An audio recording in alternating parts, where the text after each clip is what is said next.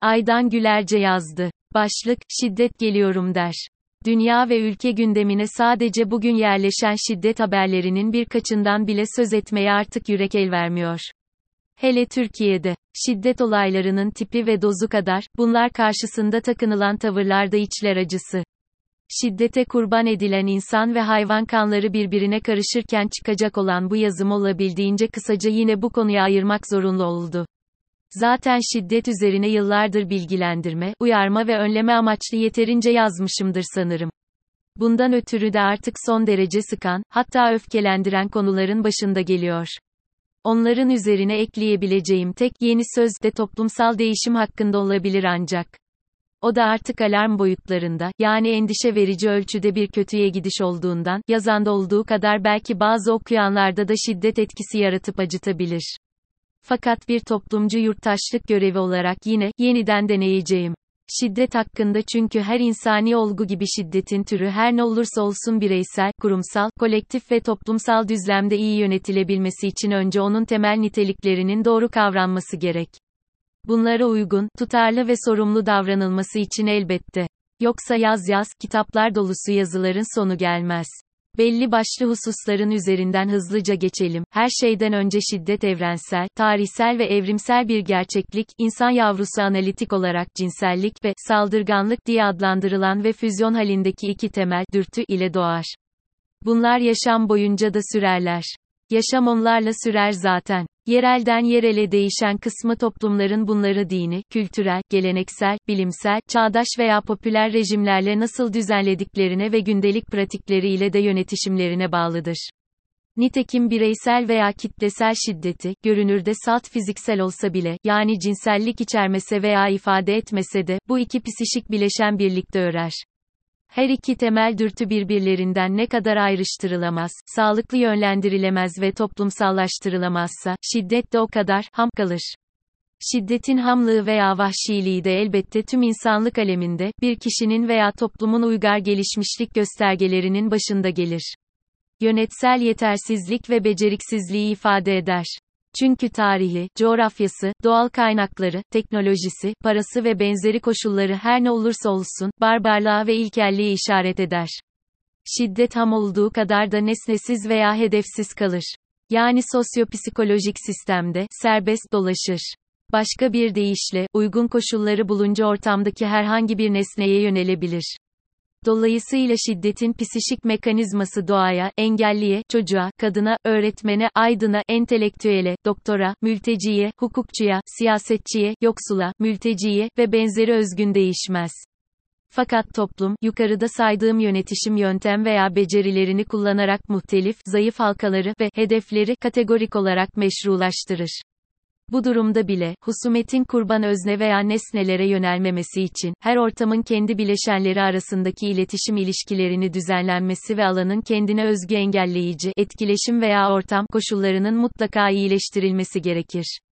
Şiddeti tetikleyen, şiddet tetikçilerini ve onları azmettirenleri de belirleyen sebepler ancak bu şekilde dengelenebilir, regüle edilebilir ve denetlenebilir. Şiddetin bir toplumun kurumsal yapılanmasındaki kurucu rolü ve sistemik işleyişindeki temel işlevi son derece önemlidir. Hatta onun kendi süreçleri, söylemi ve toplumsal pratikleri olan başlı başına bir yapılanma biçimi olduğu kavranmalıdır. Tıpkı, kategorik grup kimliklerinde olduğu gibi, şiddet de gelişmişlik derecesine göre öznelliği hem imler, hem de gizler. Genellikle şiddetin dozu da hamlık ve anonimite arttıkça artar. Şiddet son derece bulaşıcı bir dildir. Sönümlendirilmediği sürece farklı şiddet tipleri arasında da akışkan ve yayılmacıdır. Zaten kolaylıkla biçim, yer ve yön değiştirebilir. Şiddet çift taraflı çalışır, salt kurbanına değil, kullanana da farklı ve kalıcı biçimlerde hasar verir. Bazen de doğrudan kendine döner. Nitekim şiddet yönetiminin en can alıcı ve karmaşık noktalarından birisi de onun içselleştirilmiş olması ve şiddet kurbanının saldırganlık ile özdeşimidir. Şiddet, karşı şiddet ile ne önlenebilir, ne tedavi edilebilir. Sadece daha çok azdırılır ve dinamikleri karmaşıklaştırılır. Nokta. Şiddet gelişimsel veya tarihsel ve koşulsal olduğundan, önlenmesi, yönetilmesi ve sönümlenmesi de yer zaman bağlamsaldır.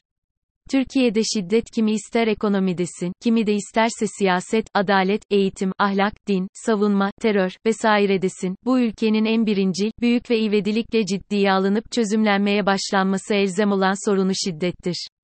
Kaldı ki şiddet tüm bu toplumsal alanları hem yatay keser, hem de böylece birbirine bağlar. Zaten Türkiye'nin mevcut tablosunun, artık tüm bu toplumsal alanlardan birini, uzmanların şovinizmine, akademik hiyerarşiye veya entelektüel sermaye pazar ilişkilerine göre, diğerinin önüne geçirebileceği gibi lüksü yoktur. Özet olarak, başlıkta da dediğim gibi şiddet geliyorum der. Ve de katlana katlana gelir. Türkiye'de de nitekim yıllardır olan, şiddet sinyallerinin zamanlı ve doğru okunamamasıdır. Daha da önemlisi, her aşamada gerekenleri ve yapılabilecekleri yapmak yerine, bu temel ve ciddi sorunu önemsememektir. Sürekli inkar etmek veya ne yapılacağını bilememektir. Çözüm için ilk adım bireysel veya kurumsal öznelerin kendilerini özerk ve güvende hissedebilmeleridir. Ne yazık ki, hemen tüm saydığım ve sayamadığım toplumsal konularda, hızla yayılmış ve kanıksanmış popülist bilimsel araştırmalar, yöntemsel olarak bile şiddet kurbanlarını ancak klasik demografik kategorilere göre tasnif ediyor. Yüzdelik istatistikleri sıralamanın ötesine geçemiyor. Sonra da hayattaki geçerlikleri ve toplumsal karşılıkları önemsizmiş gibi, değil, açıklama, betimleme, değerlendirme ve yorum bile sayılamayacak görüşler havada uçuşuyor. Tabii bunlar da ya uçup kaçıp, ya çarpışıp yere düşüp, kara deliği daha da büyütüyor. Çünkü ancak ve sadece muhtelif popülist ve araçsal siyasi retoriklere meşruiyet sağlamaya yarıyor. Sonra da başka bir olaya kadar yetiyor ve unutuluyor. Aynı sarmal sil baştan tekrarlanıyor. Böylece değişen de sadece takvimdeki ve istatistiklerdeki sayılar oluyor. Uygar, yetkin ve yeterli siyaset elbette son iktidar döneminde şiddetin siyasette salt araç değil, amaç olarak da kullanıldığını biliyoruz. Halada sönümlendirmek yerine körüklendiğini de görüyoruz. İktidar şiddet dilini ve devletin aparatlarını aktif biçimde kullanıyorsa eğer, muhalefet siyasetçileri de bilerek veya bilmeyerek pasif saldırgan söylemleriyle onu diri tutuyor. Herhangi bir toplumsal ortamda sözcükler taşıması beklenen anlamları iletememeye başlarlarsa iletişimsizlik kaçınılmazdır. Salt bundan kaynaklı keşmekeş bile tekrarlandıkça engellenmişlik duygusu artarak birikir. İlk önce de uygarlaşma, toplumsallaşma aracı olan sözcükler çöpe gider. Talepler iletilemez, okunamaz oldukça veya koşullar sağlıklı biçimde düzenlenemedikçe de öfke çoğalır ve birikir. İyi kötü iş gören uygar sözsüz davranışlar da gider, yerine ilkel şiddet geri gelir. Şiddet o ortamda artık sıradanlaşır, hatta bir sosyal norm ve beklenti haline gelir. Beklentilerin de, kendini doğrulayan kehanetlere, dönüşmesi işten bile değildir. Şiddetin neden ve nasıl bir başa çık ama, ma iletişimi yerine geçtiğini anlayamayanların konuşarak doğmadıklarını, hatırlamalarını isteyemeyiz elbette.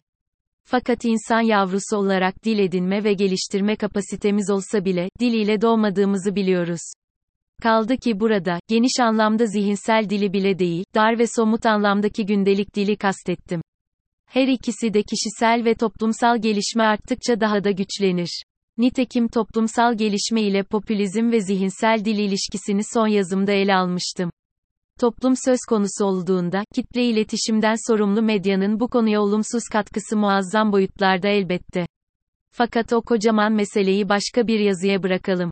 Sonuç olarak, Türkiye'yi seçim öncesi veya sonrası, iktidar değişikliği olsa da olmasa da, giderek daha da artacak şiddet olaylarının beklediğini belirtmek, kötümserlik veya şomağızlılık olarak algılanmamalı. Bugün bazıları CBHS'nin dördüncü yıl dönümünü çifte bayram sevinciyle kutlayacak. Bazıları belki bayram hatırına hürmetine, tebriklerinde husumeti bastırmaya çalışacak.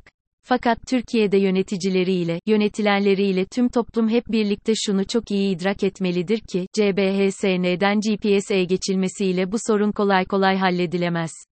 Bugüne kadar altılı masa veya genel olarak muhalefet partilerinin şiddet yönetimi, siyasalarını programlarını aldıklarını ne hamaset ötesinde, ne de emarelerini yaptıkları siyasette gördüm. Nokta. Toplum ivedilikle bu dev sorunla başa çıkmaya mutlaka kurumsal ve bireysel olarak hazırlanmalı. Bu toplum sıklıkla, balık baştan kokar, büyük balık küçük balığı yutar, iyilik yap denize at, balık bilmezse halik bilir, demesini biliyor. En önce ve örnek olarak tüm siyasiler ve kurumsal yöneticiler de artık balıkları rahat, insanları alık yerine koymayı bırakmalı. Örneğin, Kılıçdaroğlu CB adayı olsun olmasın, üstelik madem ki, helalleşme, söylemini barışçıl bir toplum düşleyerek başlattı, bu konuda öncülük etmeli. Türkiye'nin Gandhi'si olmayı salt fiziksel benzerlik, adalet için uzun yürüdü, elektrik faturası ödemedi ve sivil itaatsizlik yaptı vesaire diye değil, onun şiddetsizlik siyasetini özenle ve gözle görünür biçimde gerçekleştirerek başarmalı. Önümüzdeki bayramlarda layıkıyla sevinç yaşayabilmek umudu ve dileğiyle